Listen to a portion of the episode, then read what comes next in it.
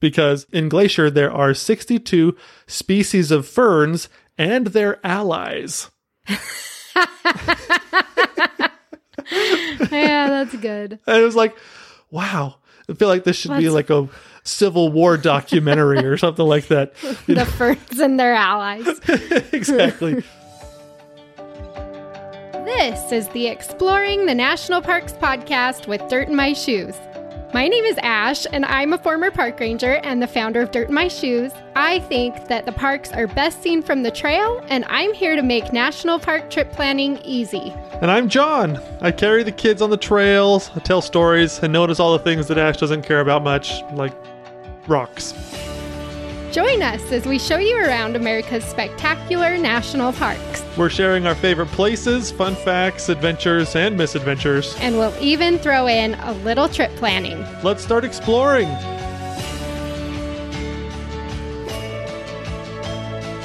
I'm so excited for today's fun facts episode about Glacier. It is going to be rockin'. Better be good. to do justice to this park, uh, I've got a high bar to set here, but I'm pretty excited to get into this because Glacier is just, it's one of the best places to just get outside and play and have an adventure.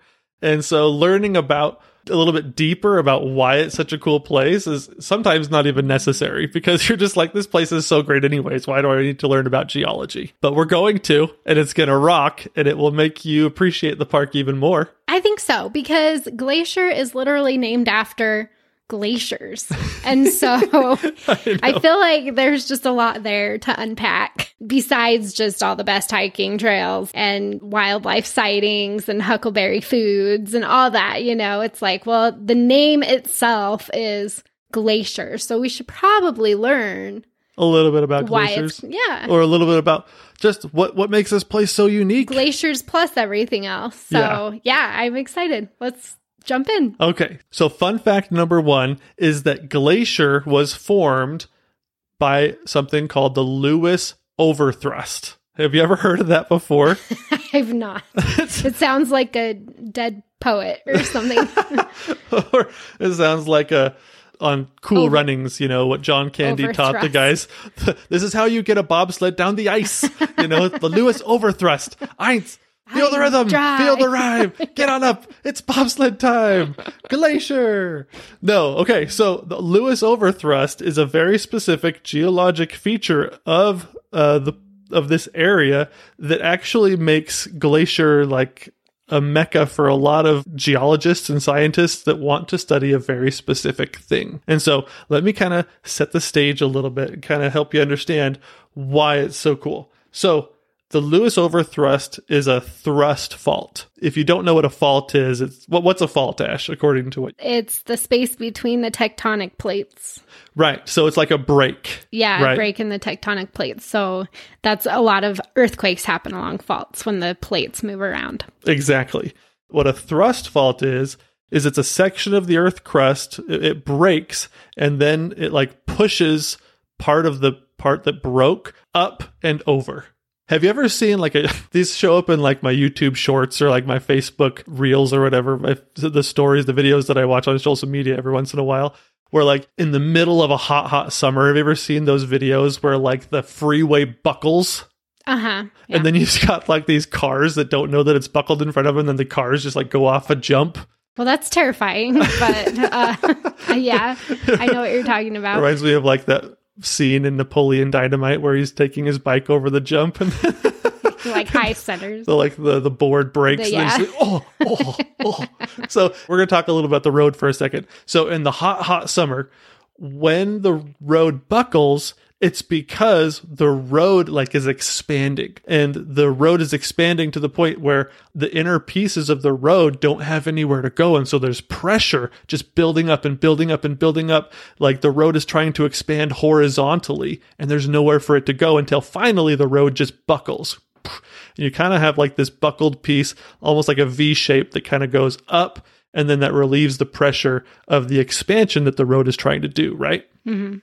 So this overthrust, it's not related to heat, but what it is related to is that horizontal pressure. And so a long, long millennia, eons ago, you know, there was all this pressure on the continental plate that was causing all this horizontal pressure. And so, like here along the Rocky Mountains, where we call the Rocky Mountains now, you had this massive amount of pressure that was building and building and building to the point of breakage. And so you had this huge shift, the, this major uplift of this buckling action that happened, you know, a long, long, long time ago.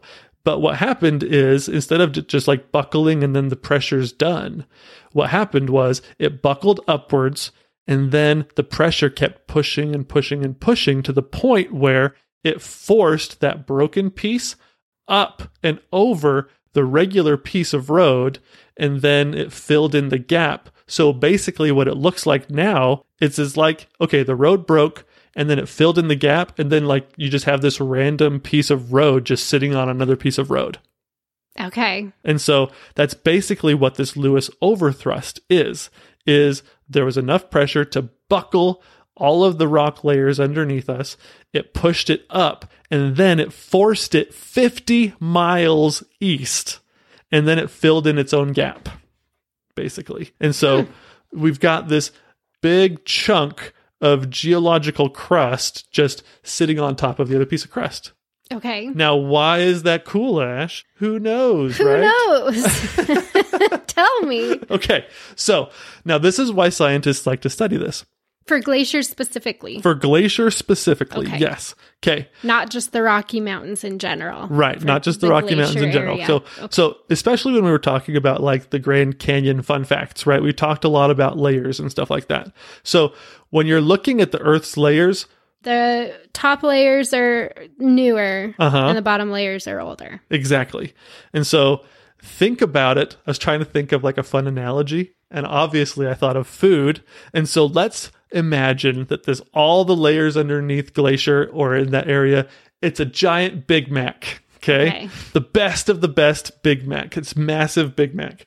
And so you've got these bottom parts of the Big Mac are the oldest, but it's not just like a little bit older. The size of this chunk of geology that got shoved up on top of the other, the difference in age isn't millions of years. It's not hundreds of millions of years. We're talking about the age difference between the top layer and the bottom layer is like 1.6 billion years. Wait, so are you saying the Big Mac threw me? I'm not going to lie. Okay. Um, are you saying that so this thrust that happened and the crust that came on top of the other crust, the one on top is older by 1.6, is that what you said? 1.6 billion years. yeah, exactly. Okay. okay. So the top, which should be the newest Mm-hmm. layers of rock, the the youngest layers of rock, are the oldest by 1.6 billion years. Yeah, exactly. So it's literally like someone took What a- it shouldn't be. It's yeah. opposite. Yeah. So you have this huge age discrepancy. okay. which is super cool. So it's like someone took a giant Big Mac, sliced it down the middle, lifted out the slice, pushed the pieces back together, and then just stacked the Big Mac on top of the other piece.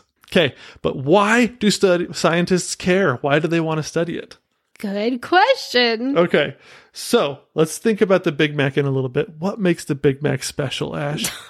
it's the secret sauce, right? okay. It's got an extra piece of bread, and it's the secret sauce. I literally can't remember the last time I ate a Big Mac. Oh my gosh. I wanted to kind of work in like KFC's Double Down. Do you remember that sandwich? No. if you've ever watched Psych, there's an episode where Sean tells Gus, he's like, dude, we got to get to KFC. They're just giving away Double Downs. They're just giving them away. and so I really wanted to work in that, but it didn't have enough layers. So I had to go with the Big Mac. Ah, you were thinking of a layered sandwich. I was thinking of a layered sandwich. Okay. I must have been, you know, You must have been hungry. Yeah. okay. So, all right. Now, the thing is, though, this 1.6 billion year old layer of rock, not only is it just older, but it's so old that it teaches us basically about the beginnings of Earth. It's old enough to teach us how life got started on Earth. And so, what the scientists are trying to figure out is they're like, what is the secret sauce that allowed life to develop to where life is today? And that layer of rock is what teaches us what happened. Because if you were to be on Earth 1.6 billion years ago, or around the time of some of these older layers of rock, if you just stepped outside of your time machine, out of your spaceship or something like that, stepped onto ancient Earth, it's like that scene of Toy Story, you know, when uh, Buzz Lightyear is just sitting there trying to fix his ship. Woody comes over and tries to talk to him, and then Woody gets mad and pushes the button and opens up his helmet, uh-huh. and Buzz is like, Yeah, remember yeah, that scene? Yeah, it's hilarious. It's so funny. I love that scene. and then Buzz is like, How dare you open a spaceman's helmet on an uncharted planet? My eyeballs could have been sucked from my sockets. That's that's ba- that's basically Man. That's basically what Earth would have been like to us. Because Yeah. the reason that we can survive on Earth right now is because it's a very oxygen rich atmosphere. But if we were to step outside of our time machine, then we wouldn't have made it. You know, we would have Yeah. choked and we would have been, the episode would have been over really fast. And so the whole Earth was completely different at that time, but the clues in that secret sauce of layers tell us how things got the way they are now. But it's so hard to get to those layers because they're miles and miles deep in the earth. And either scientists have to find places like this where it's somehow exposed, or they have to find canyons where it's at the very, very bottom. The canyons have to be deep enough for the scientists to get there. And then there's only a small amount of it available for them to study. Mm-hmm. Well, at Glacier, this whole giant section of Big Mac is sitting on top of this other section of Big Mac, and the lowest, most important secret sauce sections are easily visible and accessible to us to study. well, that's pretty cool. Right? Yeah. And so you can still see tons of different layers. You can still see a lot of the Big Mac. But what's so cool is you have and over time, like glaciers, we'll talk about this. The glaciers have eroded tons and tons of the top layer and exposed tons and tons of these bottom layers. But if we really want to learn about ancient Earth and how things got there and what that secret sauce was that made it so that we could be here today, you've got to go back 1.6 billion years. And Glacier is where you can do that. Nice. nice. So cool, right? That is really cool, actually. I wonder what they're looking at. do you want to know what the secret sauce is? You know what the secret sauce I is, do. and you're I have sharing? the recipe to the secret sauce. yeah, heck yes, I do. Okay. The secret sauce is stromalatites or stromatodotites. Uh, oh yes, it's like the weirdest word. Stromotolatites. Stromotolatites. Stromolatites. They're it's kind of a tricky word to say. But what that is, is it's basically ancient algae.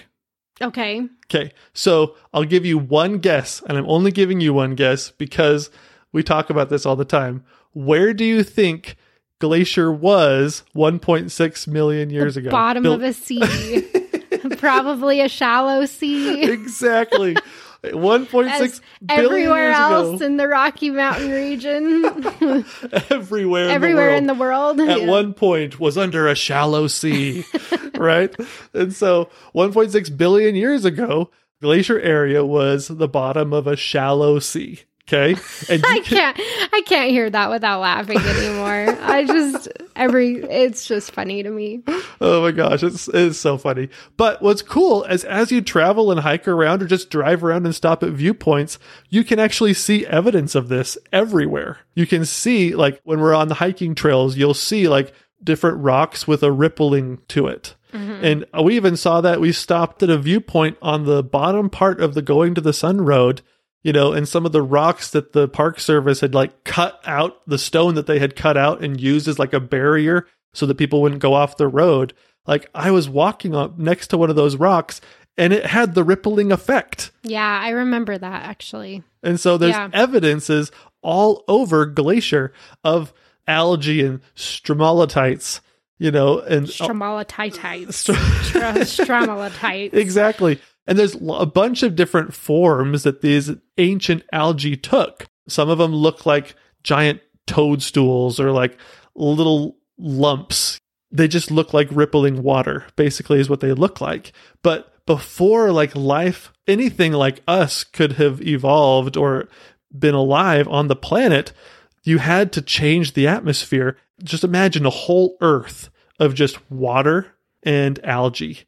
For millions, millions, and millions of years, it was just algae slowly, slowly turning the atmosphere from whatever it was, uh, whether it was lots of carbon in the air or sulfur or lots of different things, it would suck out these different things from the air and it would put oxygen back in its place. And it did it for such a long period of time that it completely changed The it composition of the the- composition the or the mixture of the air. Interesting. Exactly. And so without millions and millions of years of this secret sauce of ancient algae changing our air, we wouldn't be here today.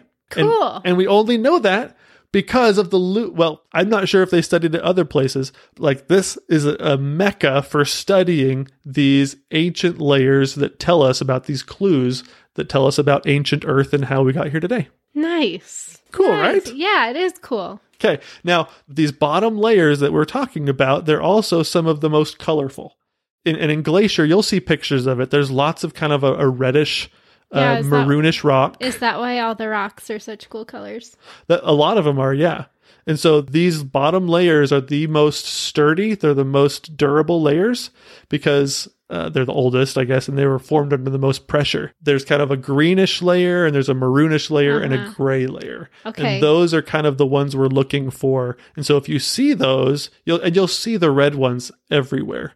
But if you see those layers, you're like, oh my gosh, those are billions of years old. Okay, side note if you want to see the rock colors, okay, probably my favorite place to see the red is uh, Red Rock Falls, Mm-hmm. Yes. the Many Glacier. Uh huh. That hike, first of all, is just fantastic.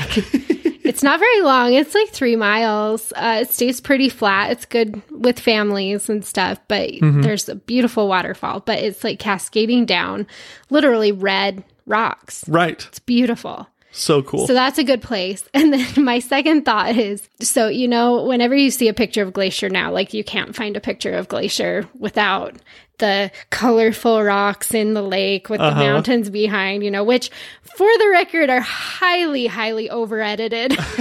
if you're seeing like those really vibrant colors of the rocks on those pictures, there's a really good chance whoever it was added a lot of color to make it stand out yeah. because it's very hard to actually find it looking like that. Well, a lot of the real rocks have like algae on them, Yeah. and so it's like you look down and the they're covered with some type of greenish gray algae or moss, and so People are always like, "Where do I go to see those rocks?" I'm like, "They're just a figment of over editing in Photoshop."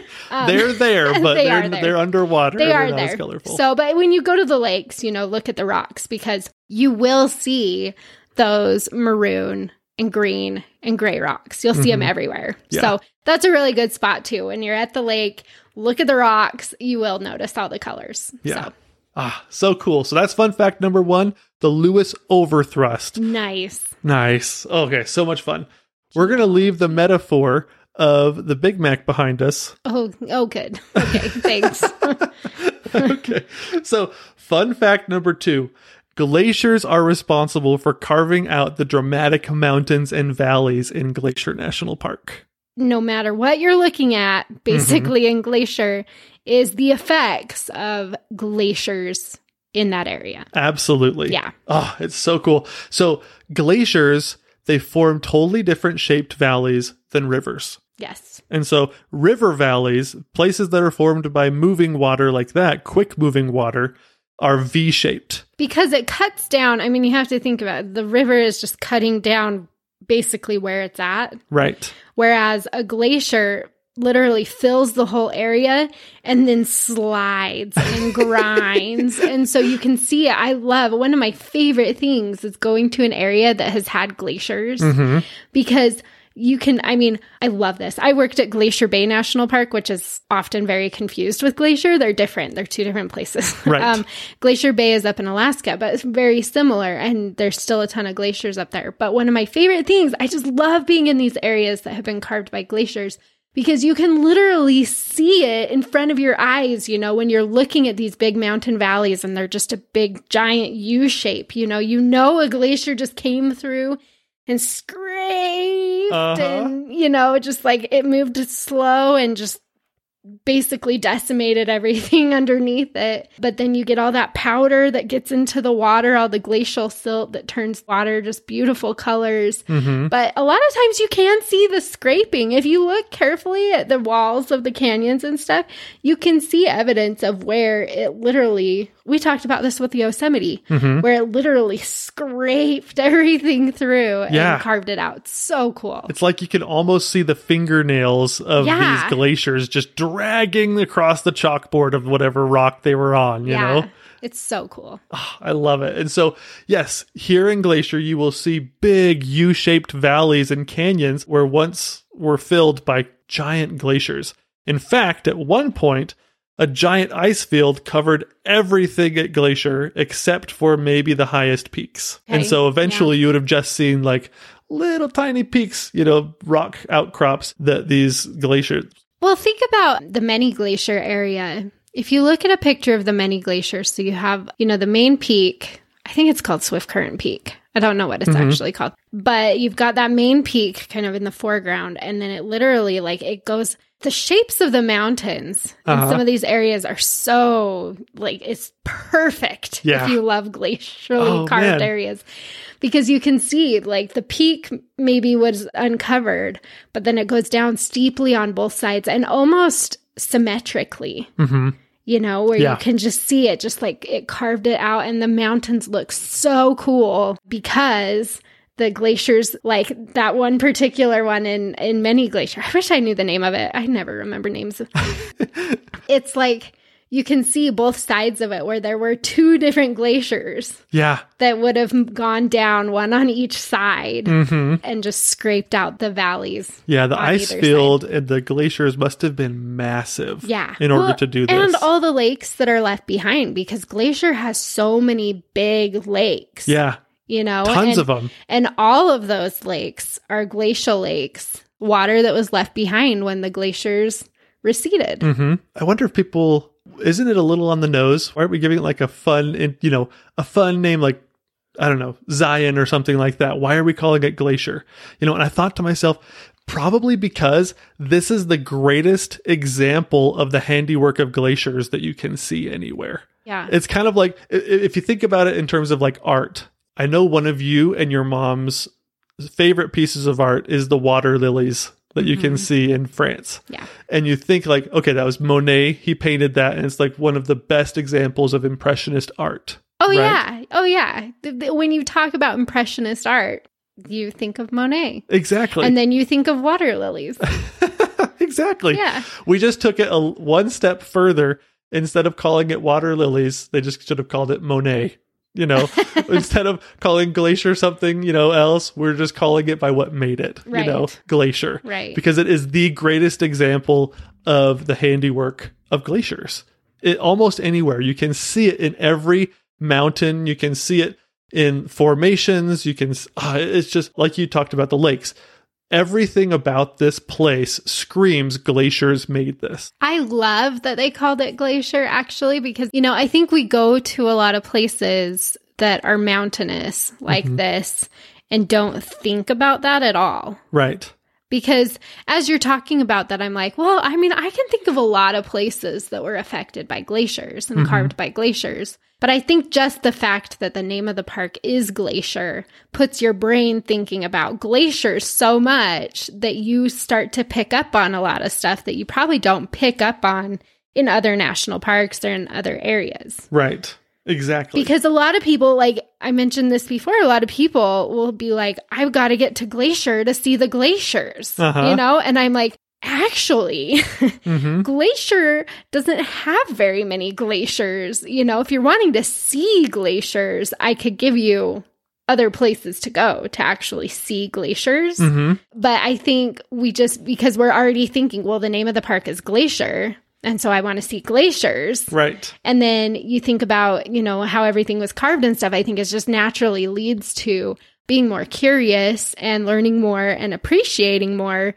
about what glaciers can do. Yeah, it's so cool. And like you said, you can appreciate the glaciers without them being right in your face. Because and there's a when the park was originally created back in 1910, there were 80 different glaciers Mm-hmm. in Glacier National Park. Mm-hmm. And today, at least as of 2015 when they did like their last major like study, there were about 25 26 mm-hmm. 26 glaciers that were considered large enough to still be considered glaciers. Right, because a lot of them get redesignated to like ice fields or something like that too, right? Exactly. So Okay, now it's at this point of the conversation that a lot of people are always kind of like, wop, wah. you know, climate change. exactly. If you're a fan of Saturday Night Live, there's a skit that they do, which I think is just so funny. It's called Debbie Downer.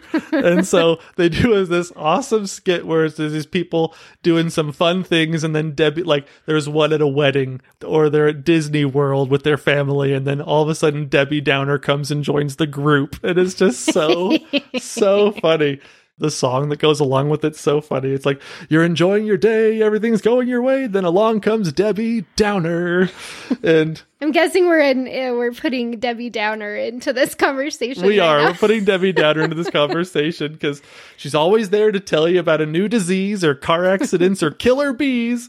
You beg her to stop, Debbie, please. You know you can't stop Debbie Downer. You know, so it's at this point in the conversation when people are like. Oh, it's so beautiful in Glacier. I love this place. And then Debbie butts into the conversation. She's like, I'm glad we made it here before all the glaciers are gone. Most of the glaciers from when the park was first established have shrunk by 80% and are too small to even be considered glaciers. I guess we should just be glad we're not all underwater. and did you know that thanks to social media and the internet and the rise in popularity of funny pet videos, cats are being diagnosed with anxiety disorders at a higher rate than at any time in history? Womp womp.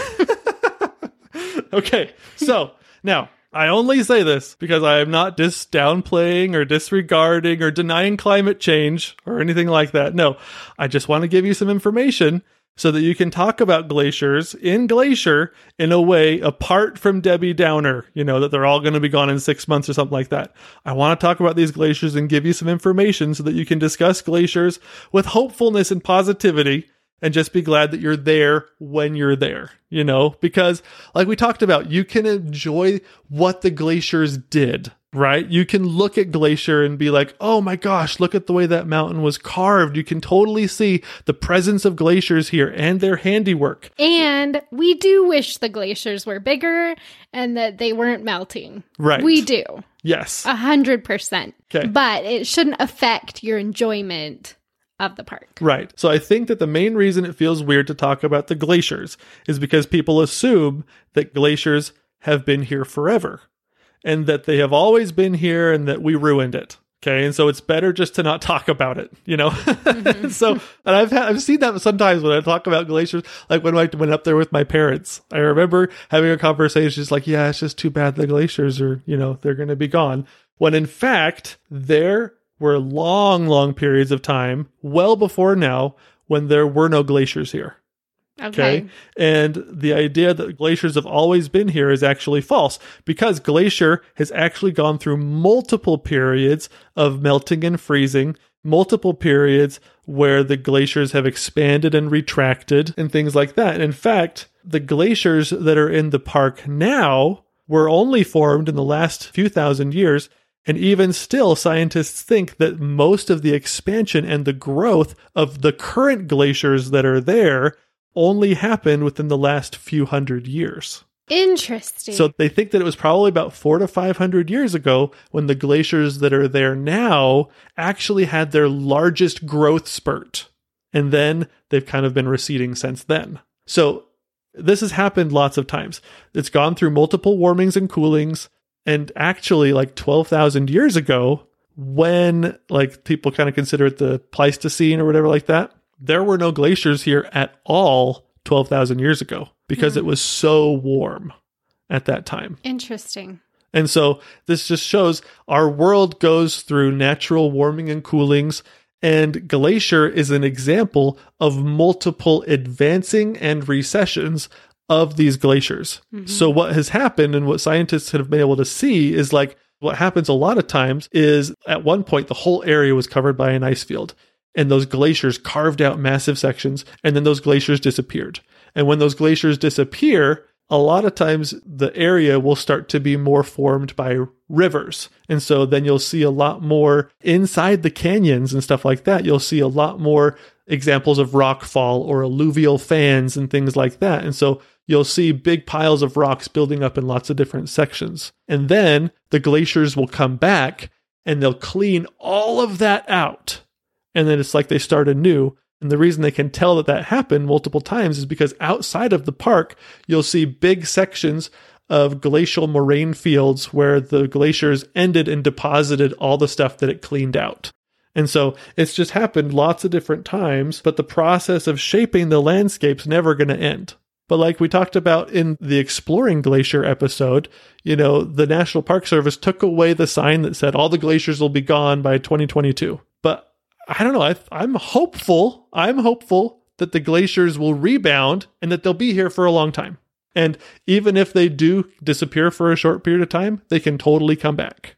It's just when you are at Glacier, you're there at that specific time, you can see all the beautiful things the glaciers have done, and you'll be able to see the glaciers that are there then.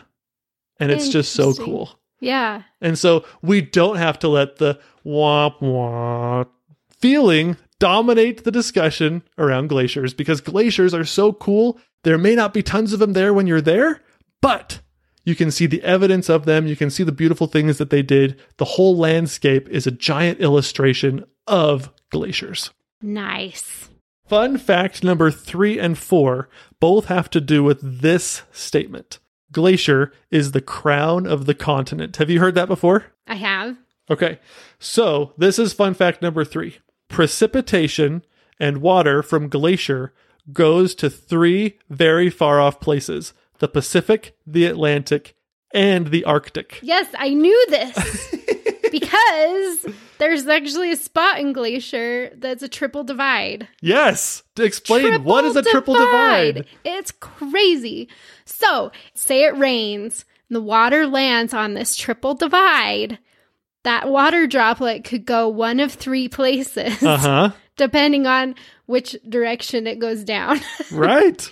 And it's crazy because, like you said, those three places are very far apart. It's either the Pacific, the Atlantic, or the Arctic that that one little drop of water could end up in. Yeah, it's so crazy. The glacier, they call it the crown of the continent for a lot of different reasons, but in terms of like watersheds, I think it's just incredible. Okay, quiz. Where do you think water from Lake McDonald goes?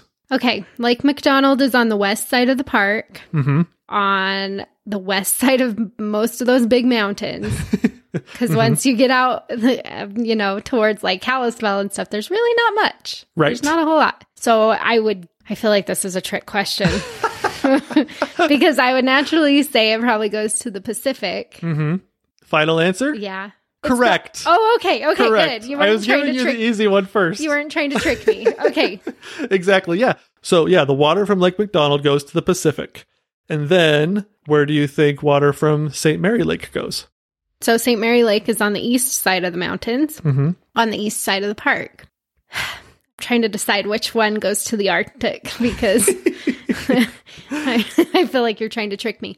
Let's say the Atlantic. Womp womp. Aw, really? yeah. St. Mary Lake goes to the Arctic. St. Mary Lake goes to the Arctic. Ah, how? Okay. Where does it go? So where it goes in the Arctic is important because it goes to Hudson Bay. okay. Okay, and some people consider that part of the- Atlantic yeah, and stuff like that. Say, is that part of the Arctic? According to my research, um, certain uh, scientific bodies call the Hudson Bay the Atlantic or the Arctic, but we're going with the Arctic. okay. okay. But you talked about that triple peak. So those are the two main lakes that people see when Yeah. they're in Glacier. You've got St. Mary Lake and Lake McDonald. So those are the biggest bodies of water that you'll see. But yeah, it surprised me that St. Mary Lake goes to Hudson Bay because I, I mean, thought, that's, that's it- pretty far. yeah, for sure.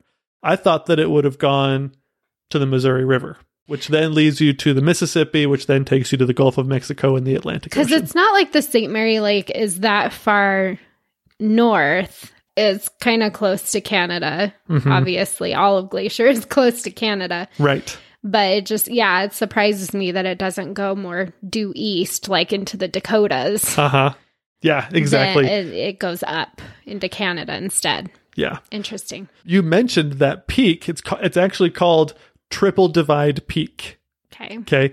And so it's a little bit south uh west of St. Mary Lake. And so kind of in between Oh, really? Yeah. Southwest. Yep. So it's in between the St. Mary area and the Two Medicine, Two Medicine. area. Okay. Like you mentioned, at the very top of this peak, it's so interesting. If you look at it from Google Maps, it's really interesting because it's kind of got three different, you know, instead of going, I don't know, it's not a star shape, it's not really even a diamond shape, it's like this little triangle shaped little peak. And so you can kind of see the direction that each watershed goes. But if it falls on the west side of Triple Divide Peak, then that water will end up in the Flathead River, which then takes you to Lake Pend Oreille in Idaho, and then that will go to the Columbia, which takes you to the Pacific. Those are some massive rivers. Those are huge. Massive. Oreille is massive lake, but the rivers that go into Oreille are huge. Yeah, exactly. Yeah. And so it's just so cool. I absolutely love that. Okay, now if it falls on the northwest section of the Triple Divide Peak, then that water will go to the Saskatchewan River watershed, and that will take you to Lake Winnipeg, which takes you to a river I've never heard of, but apparently is really huge, the Nelson River, which then leads into Hudson Bay. Okay. And then if it falls on the We don't know very much about Canada. I. Sorry. we we know our favorite parts, but there's a lot about Canada I know. we don't know. I was like, the Saskatchewan. No, we know Oh, it's Saskatchewan. Oh, no, I was trying to we follow know what, Yeah, we know what Hudson Bay is. Yeah. But I didn't know. Lake Winnipeg looks huge. I don't know what Lake Winnipeg is. Yeah, it looks awesome. It's right by Saskatoon, which, if you've ever watched the movie Grown Ups, that's one of my favorite movies. It's so funny. There's a scene at the pool where there's a guy from Saskatoon. It's a pretty ah. funny scene. I really like that. Anyways, I think I may have screwed this up a little bit, but if you fall on the southeast side, then it goes to Cut Bank, which is a campground called Cut Bank. Yeah. But then Cut Bank Creek, Marias Creek, that makes its way to the Missouri River, makes it all the way to the Mississippi River, and that makes it to the Gulf of Mexico. And so I think it's just so cool that you're pretty far inland at this point, you know, in Glacier. You're far away from any oceans, and the water here still makes it to all different kinds of places. It's so cool. That is really cool. I love that. Yeah. So that's fun fact number three that precipitation in Glacier can go to three different oceans. Which it's worth noting, most places is only two. That's why that's a bigger deal. Because Right. when you get into the Rocky Mountains and when you're in this area, you'll see. I mean, you'll see when you're driving through Yellowstone, there's signs that say Continental Divide. Mm-hmm. And, you know, you'll see that a lot when you're in these Western parks. But the Continental Divide that you see a lot is it's one of two places. Right. you know, it takes the water to two different places. So that's why the triple is a big deal because it rarely happens. It's, mm-hmm. it's not something you see very often. So cool. All right, now moving on to fun fact number four, still focusing on the fact that Glacier is the crown of the continent. If you've ever driven to Glacier, from your perspective, Ash, as you leave Glacier, if you were to drive west and if you were to drive east, what are the main differences in like what you're seeing? Well, uh, the west side of Glacier, it's a lot more heavily forested. Uh huh. There's a lot more water. Right. When you go to the east side, you'll notice it's pretty flat and it's pretty barren. You know, when you start getting into like the east part of Montana, Mm-hmm. the east part of Colorado, Yep. uh, you know, things really flatten out a lot Mm-hmm. and you're more into the prairie land type of environment. Okay, so yeah, so basically it, it's just so interesting because Glacier is kind of like the meeting point of so many different kinds of ecosystems and so many different like it's it's the outer edge of lots of different things. And so if you're coming at Glacier from the west, Glacier is the far reaches of like the Pacific Northwest's ecosystem. Like Yeah, I mean, it is. It's wetter and there's more forests. Mhm. Like I said, a lot more water, big rivers. yeah. Exactly. Yeah. And if you're coming at Glacier from the east, you know, you're coming through the plains, you're coming through the grasslands, the bread bowl of America, right? And so the glacier is the far reaches of grasslands. Well, and I think it's interesting because basically, as soon as you leave the mountains and come out to St. Mary Uh huh. on the east side, it's like flat. yeah, exactly. It's crazy. And a lot of that is part of the reason why, like, there's no foothills really on the east side of the park is because that Lewis overthrust. Okay. So it shoved that land up and then the glaciers carved out tons and tons and tons of rock. Well, then those glaciers deposited those rocks on those foothills. And so they kind of covered it up and flattened it all out a little bit. Hmm. And so some of those geologic foothill formations are actually there, but they kind of got covered up and kind of blanketed over. And so that's why they're not really there. And the North Fork area, the reason why you can kind of, it's a little bit kind of dips kind of in the North Fork area a little bit is because that's the depression kind of where Lewis Overthrust got pushed out and then kind of it depressed down a little bit. And so that's why you have foothills on the west side and not on the east side, really. But yeah, you've got all these glacier is the far reaches, the farthest, you know, a lot of these ecosystems go. And so you've got different types, so many different types of plant communities and animal life in glacier that really shouldn't be living together. And so it's a meeting ground of like four major different categories of flora.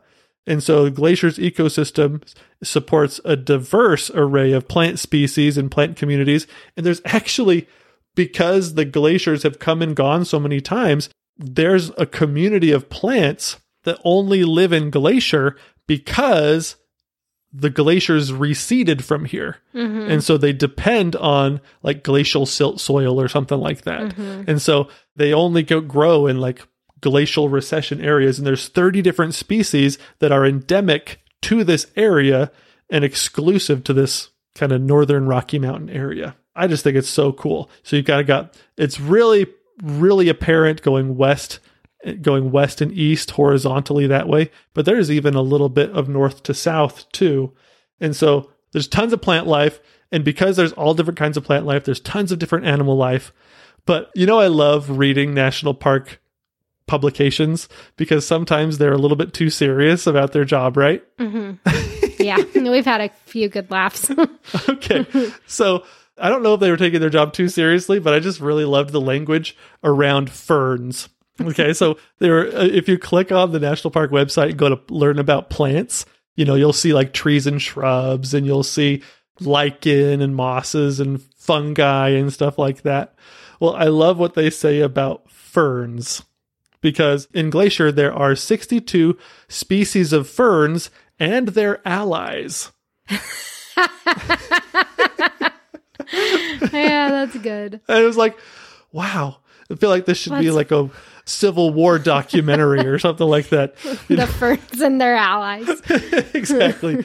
The uh, fungi have finally taken the side of the ferns in the northeast section. They're taking over, but they're standing strong. You know, the That's cedars funny. are. I just thought that was what in the world are fern allies? I just don't think I fully understand that. I thought that was kind of funny. Well, I, for one, am not a member of the Allies of Ferns group. I happen to be highly allergic to ferns. Uh huh. But uh yeah, I don't know what you would consider a fern ally. Yeah. I'm sure there are people and plants and animals out there. Yeah, I think so. Lots of people love them. All right, very cool. And in terms of like animal life, because the grasslands, I mean, there used to be tons of buffalo roaming these grasslands. That butts up against, you know, the big forests on the west side. So you've got you've got moose and you've got bears and you've got bats and you've got beavers, bighorn sheep, elk, lynx, mountain goats, mountain lions. One of my favorite creatures is pikas. They're just so cute. They're so cute. I love pikas. But so researchers have actually documented more than 50 wolverines inside Glacier. And so that's the densest population of wolverines in the lower 48. And so that's a really cool animal that's only here because of its unique kind of place in the far reaches of lots of different ecosystems living space, you hmm. know? So Yeah. Glacier's just really cool that way. Yeah. You know, it's the crown of the continent, it's the meeting place. in like my fantasy world, it's kind of like a tavern in between like the land where dwarves and elves and men and hobbits live. It's like the prancing pony where everybody can get, you know, a drink together, you know. It's that place. It's perfect. So Glacier is equal to the, prancing, the prancing pony. pony. I love it. Very nice. So good. Mean no offense, young masters. It's me job to ask questions after dark. Okay, if you can catch that line. All right, fun fact number five. We're going to move on from the crown of the continent. Ooh, Now- people. Yes, you Yes. know, I always love for the last one to kind of talk about the human history of Glacier. So, fun fact number five Glacier has an awesome human history. But, kind of what's interesting is as you travel and hike and like stop off and enjoy the views of Glacier, you see it without people basically in your mind. You're kind of picturing it as like a peopleless wilderness. But there never really was a peopleless version of Glacier. There have been people here forever. Really? Yeah, and so people have been here for I mean, think about it like with in regards to fun fact number 4, right? This is the meeting place of a lot of different kinds of ecosystems and so this is the meeting place of a lot of different kinds of people. Well, And that so- makes sense. I think, you know, Glacier has, even now, as we mentioned before, there are Native American reservations kind of all around Glacier, Uh-huh. especially on the east side, but you'll even drive through some as you're making your way up to the west side from Missoula. Mhm. Uh, you drive through some areas there too. So, I mean, that makes sense. I think there are quite a few native people that consider Glacier their homeland. Oh, yeah, absolutely. So on the west side, you've got the native people that were kind of living on the west side were more the Pacific Northwest kind of lifestyle. Mm-hmm. And you got the people on the east side, they were a lot more kind of the prairie grassland types of people. If you kind of imagine, I think Dances with Wolves kind of a lifestyle. Does any, does anyone know any other Native American movies besides Dances with Wolves? It's like, oh yeah, that's like Dances with Wolves. Oh, I'm sure it was like Dances with Wolves. oh yeah, I, I I've seen Dances with Wolves. so good. That movie will kind of illustrate, you know, it's, so that was the Blackfeet Indians that really dominated the area on the east side of the park. Hmm. And they were awesome. They hunted the buffalo. They were the tribe on the east side of Glacier, and they still are today. Yeah, I was gonna say they still are. That's the dominant tribe still Yeah. on that side. So on the west side of the park, you've got the Salish and the Oreille and the Kootenai Native American tribes. It's really interesting. So this place was always peopled. You know, mm-hmm. people have been here for 10,000 years. And then, like the 1700s, that's when Europeans started to come. But now, as you're traveling through the park, you know, and you're enjoying some of these vistas on the St. Mary side or something like that, and you're looking at a beautiful meadow, it's peopleless right now, but it wasn't always peopleless. Hmm. You know, people have been hunting and gathering and, and living in these places, and a lot of people called it home for a long time, and a lot of people still do. But it's an amazingly rugged and plentiful place in terms of like animal life. And so if I was to live 10,000 years ago and choose a place, I would totally choose the east side of Glacier, you know, because mm-hmm. there's so much wildlife there. Plus, if you add in the buffalo, two thumbs up, man. Yeah. I think that would be the place to be. But then in the 1700s, that's when European trappers started to show up in the area, like, you know, beavers, buffalo hides, and things like that. That's what they were trading in. But the Blackfeet Native Americans were so powerful that they really stopped any settlement in the area until a lot later in the 1800s. Hmm. And so they kept that area settlement free for a long time. But what really changed and where a lot of the settlers gained kind of a foothold in the area was when the railroad finally came through. Right. Glacier has a very heavy railroad history. Yes, absolutely. And so the railroad was actually completed going from east to west in 1891 at Marias Pass. So as you travel along the bottom of Glacier, so like if you're pulling a trailer or something like that and can't go over the Going-to-the-Sun Road and you have to drive along the bottom of Glacier, you'll pass Marias Pass. and There's kind of like a little monument there for that. But that's where the railroad was finally completed in 1891. And that finally gave a lot of settlers the confidence to come and settle and gave them, you know, miners, loggers, homesteaders, gave a lot of people like the ability to come in and move in a lot faster.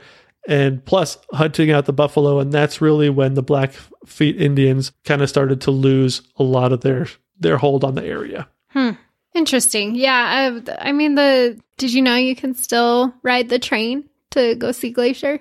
That's so cool. Yeah, I mean they have passengers trains that will take you out there and there's these old hotels that were all built by the railroad that you can stay in and Mhm. I mean it is really interesting. And then you do still have a very strong Native American influence throughout Glacier. Like I said, primarily on the east side now is they do more work with the the Native Americans in the area. You can go to cultural demonstrations and things like that. The St. Mary Visitor Center. Mhm. Uh, whenever we go to Two Medicine, I think they hire a lot of Native Americans to work that area. We've seen a lot going into Two Medicine. Yeah. Uh, so so it is. It's it's really cool. I mean, obviously, when things are made a national park, a lot of times the you know the people who have used the land for a long time and have claim to that land for a long time kind of suffer. But you know there is an effort being made to at least try to to bring things back together a little bit. But um yeah i mean there's just there is a really interesting divergent of the railroad plus the native americans plus i would imagine a lot of these trappers came down from canada Yeah, absolutely. so There's such a wealth of wildlife in this area, but for sure that, that this would have been a great place for trappers and things like that. And homesteaders, once the railroad came through, was like, yeah, man. Now, in terms of like the preservation of the area, because once that railroad was completed, then the whole area kind of opened up to how can we take advantage of these resources, right? so you mm-hmm, had yeah. miners, they were really looking for like copper, and I think it was gold was the main two that they were looking for. And then the homesteaders and the loggers, because especially on the west side, holy smokes, there's such a wealth of logging trees, you know, that are available to them. And so I think the next chapter, kind of in Glacier's history, really is like, oh man, we got to preserve this place before it gets totally exploited. And there were two people in terms of the preservation of the area that I think were more important than almost anybody else. And those people were George Bird Grinnell. nice We've said his name a few times yep and Luis Hill or Lewis Hill, however his Hill. mom liked to call him. Luis, the, the the railroad man. Yes, absolutely. So the Great Northern Railway was building these rail lines all along the Great North. And so they were building lots of ways for people to access this, ar- this area. But Louis and his dad, Luis, or Luis, I'm sure. I'm sure it was probably just Louis. yeah, exactly. they were empire building basically in this railroad way. They really wanted this area to be like the playground of the Northwest. And so if you look at the history of Glacier, the Great Northern Railway, they built eight chalets inside what would now be the boundaries of Glacier National Park. Yeah, you can stay in a few of them. Yeah, and they built the Glacier Park Lodge, which is now in East Glacier, mm-hmm. and they built the Many Glacier Hotel in mm-hmm. Many Glacier. And so they were all in, man, in regards to like investment in Glacier. Of course, they wanted to bring tons and tons of tourists to the area to appreciate the area, but they were really all invested in Glacier National Park. Well, they were trying to make money from tourism instead of from the exploitation of the resources. Exactly. So, I mean, you can say maybe it wasn't good either way, but you know, there definitely is the tourism at least, you know, they're trying to keep the trees standing Yes, and exactly. keep the water clean. Yep. Now, the other guy that we mentioned a minute ago, George Grinnell, so he's an interesting character because the first time that he ever came to Glacier or the Glacier area was in 1885. And then he came back like two years later, really enjoyed his time, and then he came back almost every year for the rest of his life. And why he's important is because he was the editor of the magazine Forest and Stream he used his influence as the editor of this magazine to kind of really push for the preservation and the protection of this area. So his influence plus the railroad really pushing for this area to be made some type of a park. I mean, you're coming off the heels of like, you know, Yellowstone and Yosemite, these early national parks where people really wanted to see them. You mm-hmm. know, this is and the the Great Northern Railway had a slogan. They like they, they would market it to a lot of these wealthy tourists. See America first. Hmm. You know, is really what they were pushing. And so you've got the influence of people like Grinnell plus the hills from the Great Northern Railway. Congress eventually in 1910, before the Park Service was even created, they made Glacier a national park in 1910, six years before the National Park Service was a thing. Booyah. Nice work. Yeah. And Glacier National Park, I think I could be wrong, but it's somewhere around like National Park number 10. Uh huh. There was definitely a push after after Yellowstone and some of those earlier ones to get more areas protected. Yeah, and it's so cool. But the what, what is so fun to me is like imagining being an early visitor to this park. So you had the railroad that would bring you here, but that was most of the infrastructure. And so after that, you know, you had to take a, like a, a wagon or something like that, or horses or boats to different places to get you wherever you want. And if you wanted to get somewhere, it took quite a bit of effort. And so one of my favorite things about like in terms of like how people got to different places, the Lake McDonald Lodge for the longest time, what is now the Lake McDonald Lodge, the only way to get there was by steamboat. And so you would have people, they'd take the train and then they'd take like a wagon and then maybe they'd take horses or something, but then they'd get to Lake McDonald and be like, your hotel's several miles up there. And then we're going to load you on a steamboat. And I just picture like a Mississippi River steamboat. You know, I'm uh-huh. sure it wasn't anything like that, but then they load him on a steamboat and take him over to Lake McDonald Lodge. Nice. And so, you know, it'd be way more of a challenge to explore Glacier in the early days than it is now, you know, where we have the Going-to-the-Sun Road that traverses east to west and takes you up into the heart of the mountains and all these, you know, manicured trails for us to use, thanks to the efforts of two men for sure, but a host of other people trying to make sure that people have access to this area for a long time, you know, getting people here, helping them appreciate it. And, you know, nowadays it's so much easier to do than it ever was before. Very cool. I So- learned a lot. There Yeah. I, there were some things in there that I did not know. Uh, I'm excited to go back to Glacier now. I don't think that I realized how cool. I'm not generally a geology person, Uh huh. but that that one uh yeah. It's pretty sweet. Let's the secret sauce. Yeah, let's go to Glacier. Let's do it. Okay. Thank you for being here for this. And quick review. Fun fact number one Glacier was built by the Lewis Overthrust with the secret sauce and the not Color- sponsored by McDonald's. Colored rocks. Yes, exactly. Number two, Glacier is like the best example of the artistry and handiwork of glaciers. Number three and four, Glacier is the crown of the continent, and water from Glacier can go to three different oceans.